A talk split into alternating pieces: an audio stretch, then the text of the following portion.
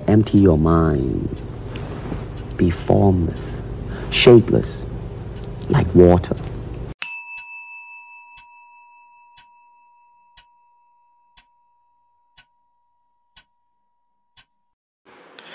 அன்பு நண்பர்களுக்கு வணக்கம் இன்றைக்கி நம்ம பார்க்க போகிற புத்தகத்தோட பெயர் வந்து பௌத்தம் மிக சுருக்கமான அறிமுகம் ஆத்தர் வந்து தமியன் கவுனுங்கிறவர் அவர் வந்து லண்டன் யூனிவர்சிட்டியில் ப்ரொஃபஸராக இருந்தவர். ஸோ இந்த புத்தகத்தோட தேடல் எங்கேருந்து ஆரம்பித்ததுலேருந்து நம்ம அப்படியே வரலாம். சின்ன வயசுலேருந்து புத்தருங்கிற சொல் வந்து சில ஒரு பாடல் மூலமாக எனக்கு அறிமுகம். புத்தன் இயேசு காந்தி பிறந்தது அப்படிங்கிற எம்ஜிஆர் பாடுவார். ஸோ அந்த பாட்டோட பாட்டிலேருந்து தான் எனக்கு புத்தர் அறிமுகம். அதுக்கப்புறம் பாட புத்தகத்துலேயும் பௌத்தம் சமணம் இந்த மாதிரி சமயங்கள் பற்றியான பாடங்கள் தான் இருக்கும். ஸோ பாட புத்தகத்தில் பெரிய ஆர்வமும் இருக்காது. ஸோ அது அதில் எந்த ஒரு ஆர்வமும் இல்லாமல் அதை கடந்து வந்தாச்சு. அதுக்கப்புறம் வந்து பார்த்திங்கன்னா புத்தருங்கிற ஒரு சிலை இல்லாட்டி புத்தரை பற்றிய சமயத்தில் இருக்கிற நண்பர்கள் அந்த மாதிரி யாரும் அறிமுகமும் இல்லாதனால அதை அப்படியே கடந்து வந்துட்டுருக்கோம்.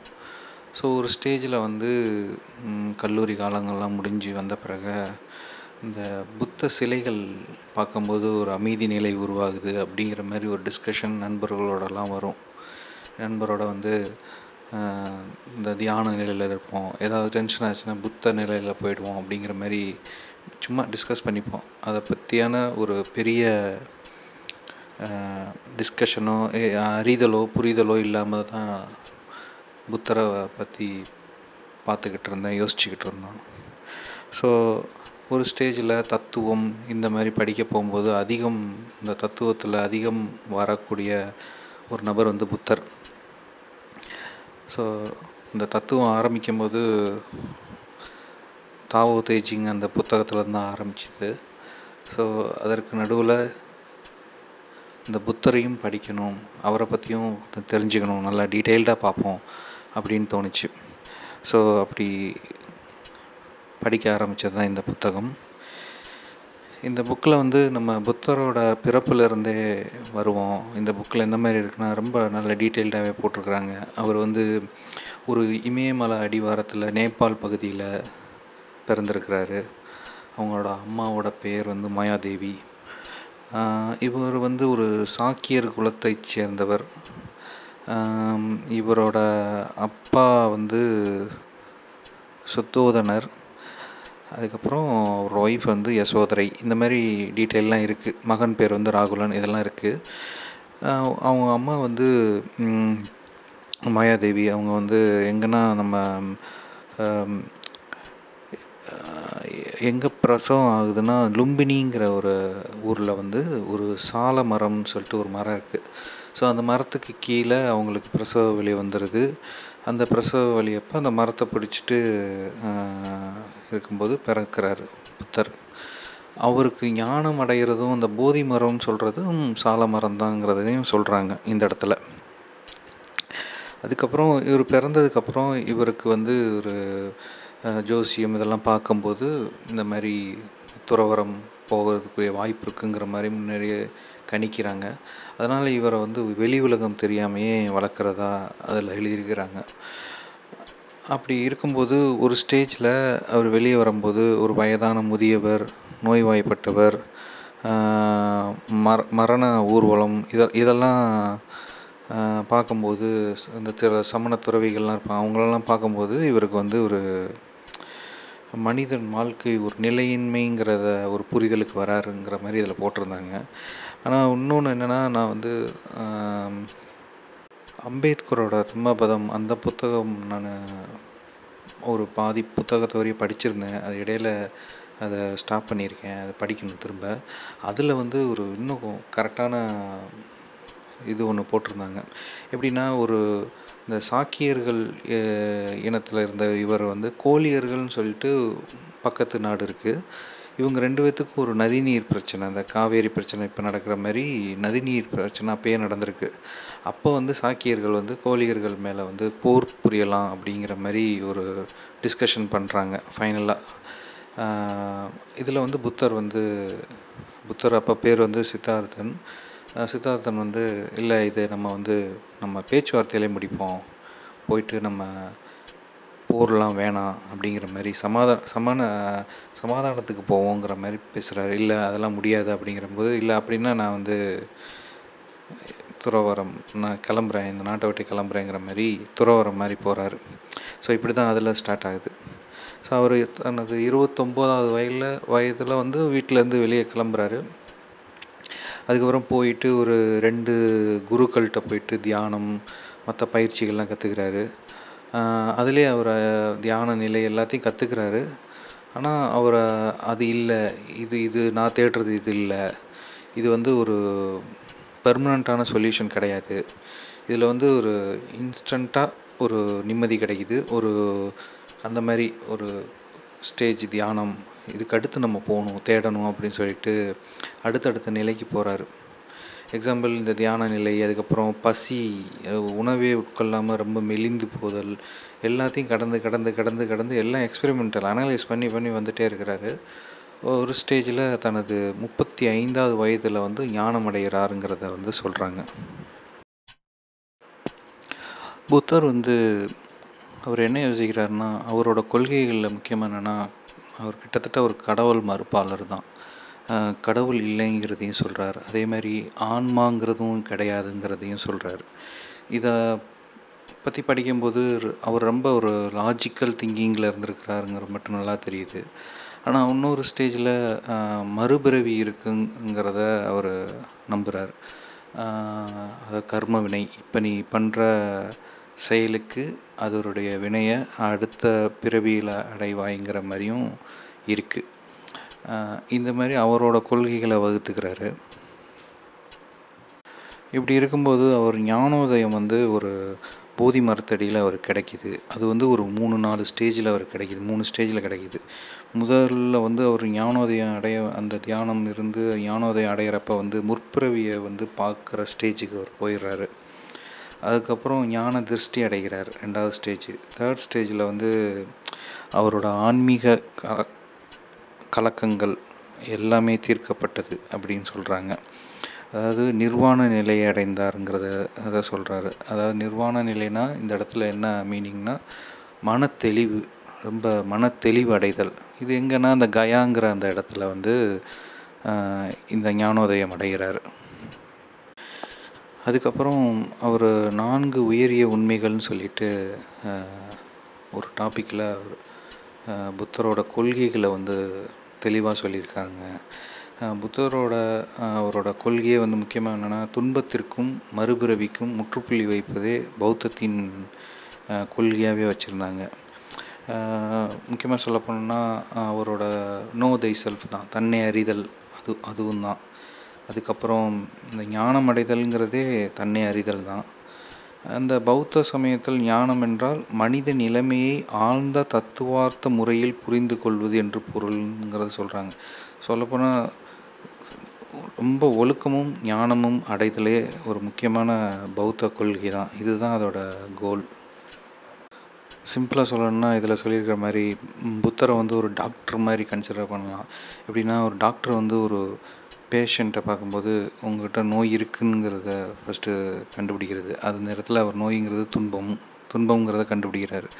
ஸோ அந்த நோய் இந்த இந்த எந்த வகையான நோய் அப்படிங்கிறதையும் கண்டுபிடிக்கிறார். துன்பத்தில் என்னென்ன வகையிலெல்லாம் மனிதர்களுக்கு துன்பம் அடைகிறாங்க?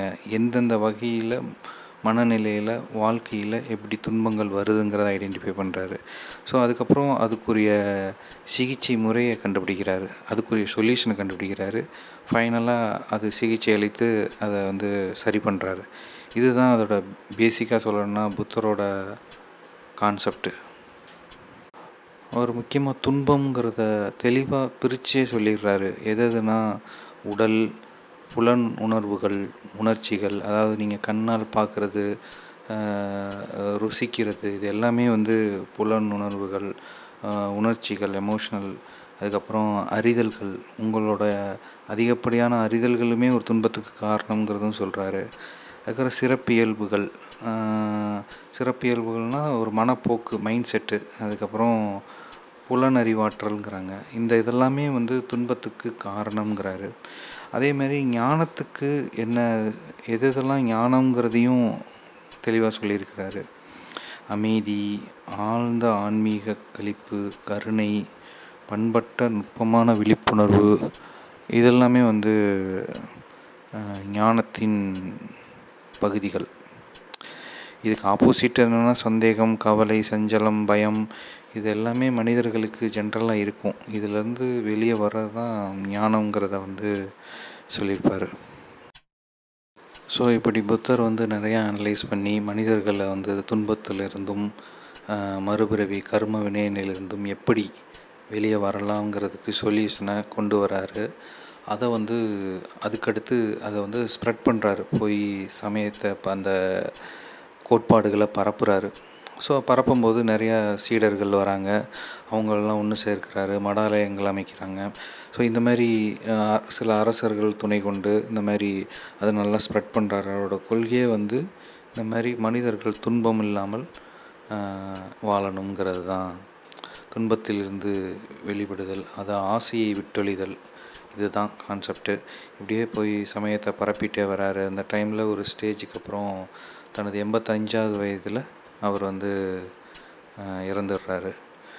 இதுக்கப்புறம் தான் இந்த புத்தகமே ஆரம்பிக்குது சொல்லப்போனால் இந்த புத்தகம் பௌத்தத்தோட ஹிஸ்ட்ரியை தான் சொல்லுது ஸோ புத்தர் தனது சொல்லி முடிச்சுட்டு போனதுக்கப்புறம் அவருக்கு எந்த ஒரு வாரிசையோ இல்லாட்டி அடுத்து எனக்கு அடுத்து இவங்க அப்படிங்கிறத எதுவுமே சொல்லலை.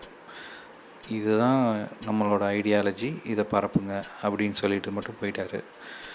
இதுக்கப்புறம் தான் சொல்லவே தேவையில்ல. நம்ம ஊரில் ஒரு இது முடிஞ்சவுடனே அது அப்படியே ஸ்ப்ரெட் ஆகி அப்படியே ஸ்ப்ளிட் ஆகும். தனித்தனியாக பிரிஞ்சு ஒரு ஒரு இடத்துக்கு போயிட்டு வேறு வேறு பரிணாமங்களாக மாறும்ல. அதே கதை தான் இங்கேயும் நடந்திருக்கு. இங்கே வந்து மகாயானம்ங்கிறத ஒன்றா பிரிந்திருக்கு. அதுக்கப்புறம் பெரியோர்கள் அதாவது தெரா தரவாதா அப்படிங்கிற ஒரு பகுதியாகவும் ரெண்டு தான் பிரிஞ்சிருச்சு பௌத்தம். அந்த மகாயானம்ங்கிறது ஒரு சைடில் இன்னொருத்தரை வச்சு புத்தரவே இல்லாமல் இன்னொருத்தரை வச்சு வழிபட்டுட்டு இருக்காங்க. பெரியோருங்கிறது வந்து ஒரு ஸ்டேஜில் ஸ்ரீலங்கா பர்மா இப்போ இருக்கிற மியான்மர் தான் பர்மா அப்புறம் தாய்லாந்து இந்த மாதிரி அங்கெல்லாம் ஸ்ப்ரெட் ஆகுது. இதெல்லாம் யார் ஸ்ப்ரெட் பண்ணுறான்னா அசோகர் இருக்கிறார்ல. அந்த அந்த அரசர் அசோகர் அரசர் வந்து ஒரு ஸ்டேஜில் விரக்தி அடைகிறார். இந்த ஒரிசாவில் ஒரு போர் நடக்குது. அதனால் அவர் வந்து ஒரு விரக்தி அடைஞ்சு அடுத்து ஒரு ஒரு புத்த மனநிலைக்கு வர்றதுக்கு முயற்சி பண்ணியிருப்பார் நினைக்கிறேன் அவரும். ஸோ அவரும் அந்த பௌத்தத்தோட பௌத்தத்தை கையில் எடுத்துட்டு அதை வந்து ஸ்ப்ரெட் பண்ணுறாரு அவர் தான் நிறையா இந்தியாவிலேருந்து மற்ற நாடுகளுக்கு வந்து இந்த சமய பௌத்த சமயத்தை பரப்பியிருக்கிறார். அர- அசோகர் தான். இப்படி இருக்கும்போது மத்திய ஆசிய பழங்குடியினர் வெள்ளை ஹீனர்கள்னு சொல்லிட்டு ஒரு குரூப் வந்து ஆப்கானிஸ்தானில் இருக்கிற பௌத்தத்தெல்லாம் தாக்குதல் நடத்துது. அதுதான் மொதல் பௌத்த தாக்குதலாக நடக்குது. அதுக்கப்புறம் துருக்கி இஸ்லாமியர்கள் படையெடுப்பு நமக்கு இந்தியாவுக்குள்ளே வருது. இந்த துருக்கி பழங்குடியினர் இனம் தான் பிற்காலத்தில் வந்து டில்லி சுல்தான் அப்படிங்கிற பெயரில் மாறுது. இவங்க வந்து உள்ளே வந்து இந்த முஸ்லீம்கள் வந்து அது ஃபுல்லாக பௌத்தம்லாம் காலியாகிடுது தாக்குதல் நடச்சு பௌத்தம் வந்து முடிஞ்சிருது. ஆனால் பௌத்தம் வந்து ஸ்ரீலங்கா தாய்லாந்து பர்மா சீனா இங்கே ஜப்பான் இங்கெல்லாம் நல்லாவே பரவுது. சீனாவில் வந்து பட்டு பிஸ்னஸ் பண்ணுறவங்க அங்கங்கே போகிறாங்க அந்த அந்த அது மூலமாகவே பௌத்தம் உள்ளே வருது. ஸோ அப்போயே வந்து சீனாவில் எக்ஸ்போர்ட் அதிகமாகிடுச்சு அதுக்கு முன்னாடி லாவோச்சுங்கிறவர் வந்து இந்த தாவோ தீசிங்கை வந்து எழுதி கொடுத்துட்டு போயிருக்காரு அதில் வந்து தாவோயிசம் தான் அங்கே வந்து அதுக்கு முன்னாடி பௌத்தத்துக்கு முன்னாடியே ஃபாலோ பண்ணிகிட்டு இருந்திருக்காங்க. தாவோயிசம் வந்து அகர் அதுவும் கிட்டத்தட்ட செயலின்மை செயல்படாமல் இருத்தல்ங்கிற ஒரு சின்ன கான்செப்டில் தான் வரும். இங்கே பௌத்தமும் அதோட ஐடியாலஜியும் தியானம்ங்கிறத கான்செப்டில் தான் வரும். ரெண்டுமே கிட்டத்தட்ட செயல்படாமல் இருத்தல்ங்கிற மாதிரி ஒரே லைனில் வரனா ஒரு கோட்டில் இணையிறனால பௌத்தம் வந்து அங்கே நல்லா பரவுது. மொதல் வந்து ஷான்கிற ஒரு இதாக பரவுது. அதுதான் பிற்காலத்தில் ஜென்னுக்கூட மூதாதையர்னு தான் ஷான்னு சொல்லலாம். அதுக்கப்புறம் சிக்ஸ்த்து செஞ்சுரியில் ஜப்பான்குள்ளே வருது. அங்கே தான் ஜென் ஜென்ங்கிறது உருவாகுது. ஜென்ங்கிறது வந்து பௌத்தத்தை எடுத்துக்கிட்டாலும் ஆனால் அந்த கோட்பாடுகள் எந்த ஒரு தேடல் எந்த ஒரு முயற்சிகள்லாம் எடுக்கக்கூடாது. ஒரு உள்ளுணர்வு மூலமாக அதுவாக வர்றது தான் ஞானம் அப்படிங்கிறத ஜென் வந்து எடுத்துக்குது. அது எந்த ஒரு கோட்பாட்டையும் எடுத்துக்கல.